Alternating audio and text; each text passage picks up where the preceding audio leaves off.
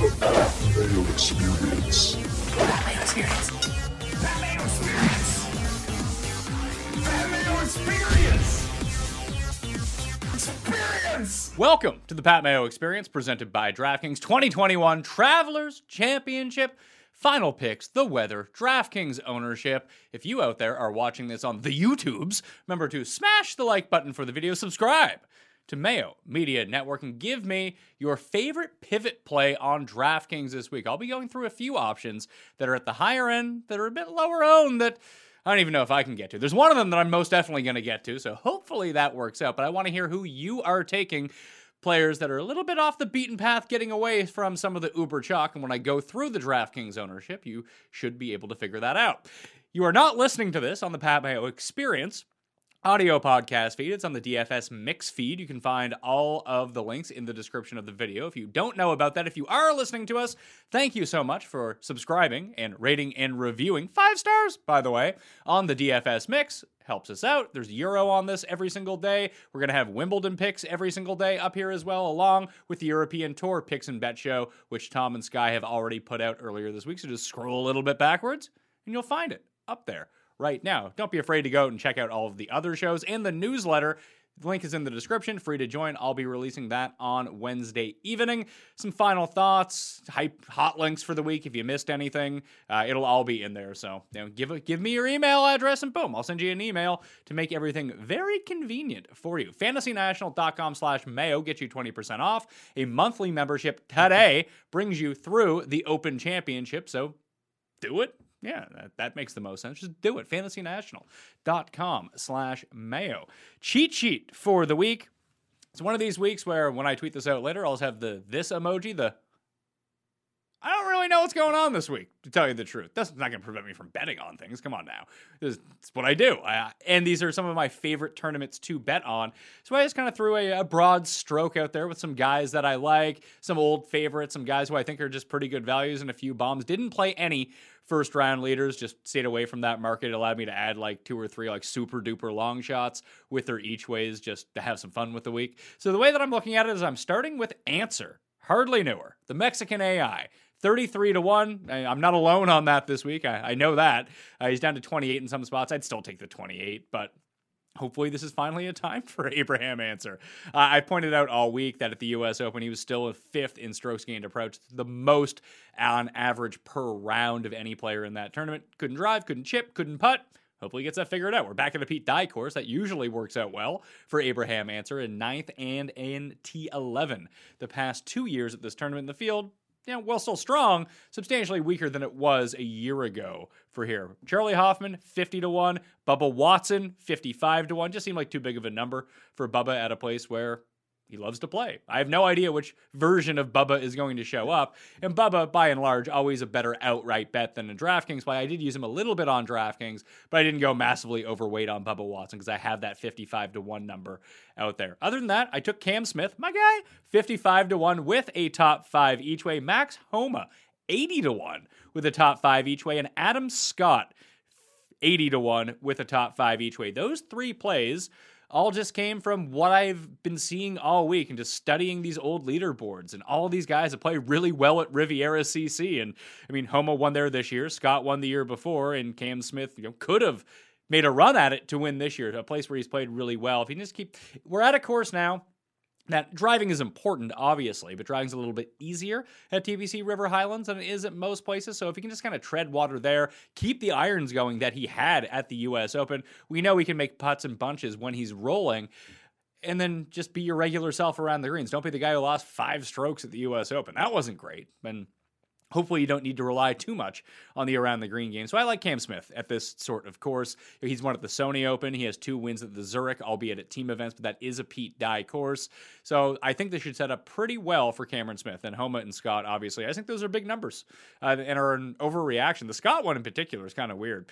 I know that Jeff ended up betting Finau and Fowler. Finau has dropped down to like thirty-five to one in some spots. I actually find that kind of shocking.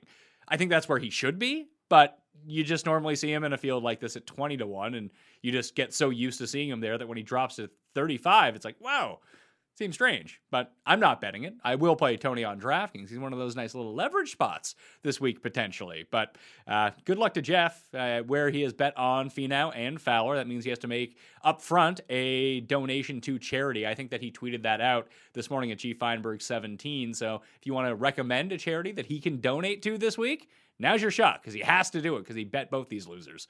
The bombs, uh, Guido 125 to 1 with the top five, Kodaira 175 or 275 to 1 with the top five, and Luke Donald. There's a guy who's won, uh, won at Riviera in the past. I think he's won here too. I think so. Would have been a while ago for old Luke Donald. 400 to 1 with the top five each way. in my FOMO play of the week, the Ghim Reaper. My guy, Doug Ghim, 200 to 1 with the top five. I also bet Ghim top 10 at 14 to 1. I use Chuck Hoffman as my one and done. Jeff used Emiliano Grillo as his one and done. And Cuss has taken Scotty Scheffler as his one and done of the week. The weather, pretty innocuous in the Hartford suburbs this time around. Let me pull it up just in case something has changed in like the last 20 minutes. But it looks like there's going to be a bit of wind on Saturday, but nothing crazy. Uh, Hartford is suffering, the, experiencing the same sort of weather that I am right now, that there was a huge rainstorm. But it looks like that's going to be clear all weekend. No more rain in the forecast. Late on Saturday, it might get up to gusts of 18 miles per hour. Big deal, whatever. Uh, this isn't a hard course. Hit your irons close, make your putts. You're going to be at the top of the leaderboard. Do it for four days. Actually, do that for three of the days. Tread water for another one of those days, and you're going to be inside the top five. So that's what we're looking for this week. I'll throw out some of the models in the newsletter too that I've been using. Yeah, I guess Sunday could get kind of windy, average at 12 up to 18. Again, nothing too serious that you need to concern yourself with because frankly, we really only want to look at the weather for Thursday and Friday, primarily Thursday, to see if there's any sort of split and there doesn't really seem to be. It might get up to seven miles per hour in the afternoon rather than three in the morning. Wouldn't sweat that too much. It doesn't seem like there's any sort of wave advantage in the. The only, I guess, the one difference would be. I mean, it depends on you know players' tolerance for the heat, but in the morning on Thursday, it looks like it's going to be around like 63, and then by the afternoon, it's going to be like mid to high 70s. So maybe it's a bit too chilly for some of the guys out there, but maybe it's a bit wetter in the morning too, and they can stick the ball closer. Everything runs a little bit, little bit slower, a little bit softer, and so it makes up for it in that regard. So that is your weather. Paul Casey is going to be the highest owned guy. Him or Ancer, I suppose. It's probably what you're looking at for number one and number two in terms of overall ownership. That's at least where I would put my money on it. Above $10,000, it appears like it's going to be Bryson and Cantlay.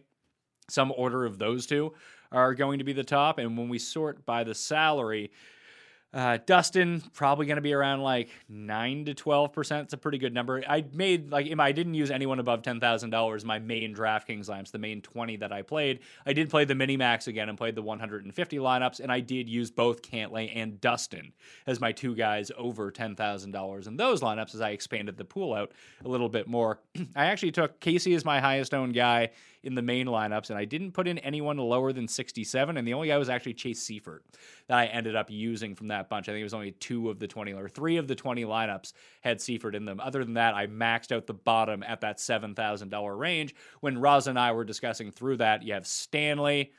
Ghim and Chez Reavie are one of those three are usually the last man in on most of my rosters this week. So a bit more balanced for me this time around, uh, playing that nine thousand dollar region pretty hard, and that's what I'm seeing too in terms of the ownership. Like no one's playing Brooks.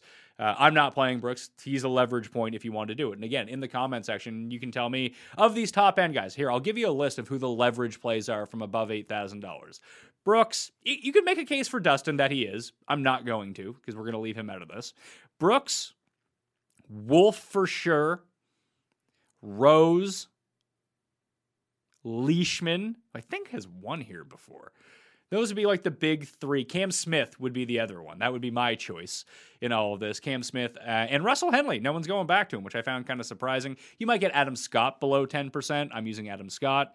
Uh, Tony Finau is a really interesting one, uh, mainly because he's coming in at like know, 7 to 12% ownership, somewhere in that range, which isn't low, but it's so much lower than we're used to seeing Finau at this price in a field like this. Just, I guess everyone's just off of him after last week. I did use Tony in DraftKings, I just didn't bet him outright. I do think that he's a nice little leverage spot because of the 10K guys, I use Casey, Streelman, Finau, Ancer, and Niemann. Most of my lineups start with two or three of those guys at the very top and just try to kind of jam them all in. Uh, then I, I, also use Bubba, uh, Cam Smith, and Charley Hoffman along with that. Hoffman not quite as highly owned as I would expect. I would say that he comes in like 12 to 14. Cam Smith's going to be between like 6 and 12. I could see him falling on the lower part because Harman going to be super highly owned as well. He's gonna, he he along with Ancer, Cantlay, and um, Casey will probably be your four highest owned above that level. So once you start thinking about it in those terms, like, oh, a lot of people are going to be using Ancer. A lot of people are going to be using Brian Harman. A lot of people are going to be using Paul Casey. Scotty Scheffler seems like he's going to be pretty highly owned too, probably like 15, 16% that it just gets to the point where some of these guys in the high eights and low nines just can't be owned anymore. I'm hoping it's Streelman that falls through the cracks and everyone looks at him, says, hey, he's a great play don't like his price, I'm not going to use him. I felt very comfortable using Kevin Streelman this week. So hopefully he drops down to like 10, 8, 9, 10, 11%. Then I'm I'm looking pretty good in that regard, I think. I don't know what to make of Reed's ownership. Just feel like he has the same 12% every single week of the Patrick Reed backers. I didn't get there, but that's me. Um, as we go down into the sevens, Grillo, Fowler, Cink, Doc Redman, Keegan Bradley. Those are really the big ones that I'm seeing right now in terms of ownership. No overwhelming amount of chalk from that range. Um, it, it's nothing crazy, but at the same time, they're all going to carry like between 12 and 15. Maybe it kind of gravitates onto one or the other, and people say, you know what, Grillo is going to be a bit lower. Fowler is going to get up to like 18%, but Fowler's looking uh, like he's going to be one of the highest owned players on this slate. I don't think I used any Rickie. Maybe that's going to come back to haunt me. I don't know. All the 7K guys are kind of eating each, eating each other's tail. So whether it's Knox, Perez, Reavie, Stanley, Gooch, um, Doug Ghim, uh, all in that range. Like I don't. Maybe Gooch gets up to ten. Maybe Stanley gets up to ten. But I think even that would really be pushing it. Then once we go back into the six thousand dollar level, uh, it does seem like the the stat heads are going back to Vince Whaley, but and it's probably a good. I went back to Vince Whaley in the uh, 150 max penalty, $6,400. I think that's really good uh, for a guy that people were using at $7,800 in basically uh, in a weaker field, but not that much weaker. So I think it's a nice spot to go back to him. Uh, we'll see how Seiffert does. I think that's just more of a product of Fantasy National. Let's see. Uh, 7% of Fantasy National users so far have generated lineups with him in them. Our projected ownership is only 4%, though, and frankly, that might even be high. This was the scene of the first ever good Chase Seiffert tournament. Uh, Kodaira could garner some ownership. Whaley, I like Tom Lewis from down there as well, along with Luke Donald. If you want to play Dustin and Cantlay in the same lineups, or Dustin two guys above 10 play Dustin and Casey or something like that. This is where you're going to have to go down to. The, the cheapest guy I did play in Linus was Robbie Shelton.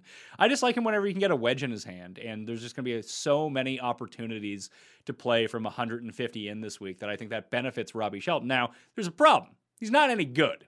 So that could always blow up in your face. But if there's a course for him, it feels like this would be one of them. So $6,200, he opens up a lot. So Shelton, Tom Lewis, Luke Donald, Vince Whaley, Kodaira. If you need to go 6,500 or under, those are the guys that I'm using. But like I said, I am not seeing a ton. Hoge might garner some ownership. I like Hoge this week too.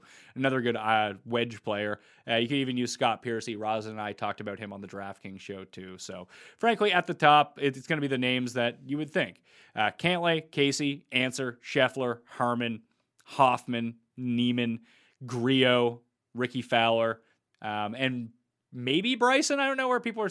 It seems like a lot of people are using Bryson, but I can never wrap my mind around like he'll always he feels like he's always projected for more than he ends up actually coming in at. So if I have him projected right now for 16%, you could probably call that 12 and be on your way because there's such a large anti Bryson bias out there. But at the same time, maybe he's just the one that people feel comfortable with above $10,000 and all of a sudden he's like 22 so his range of outcomes on ownerships are just all over place. So just try not to think about it all that much. Uh, that will do it for me, Pat Mayo, on the Pat Mayo Experience. Remember to subscribe to the DFS Mix. That's where this short show lives in audio version. Subscribe to the newsletter. Smash the like on the way out. Remember to head on over to the Pat Mayo Experience audio podcast feed. Have football out with Chris Meaney for Wednesday. Then I have football on Thursday, previewing players and divisions and teams with Mike Leone for the NFC North. So you Packers, Lions, Bears, and other team who is in that division who now I can't remember. Vikings. There we go. Right off the top of my head. Fan of one of those teams, want to hear about your team? Then tomorrow's show will be for you. If you're a big fan of the AFC North, Steelers, Browns, Bengals, California Raisins, those ones, uh, they all got covered this morning. So uh, you can go and check all of those shows uh, shows out right now. Uh, continue to support both the golf and football products being put out by Mayo Media Network. Duggar Pass UFC picks out tonight as well on the network. Sub now. Good luck this week. I'll see you next time. Experience. Experience.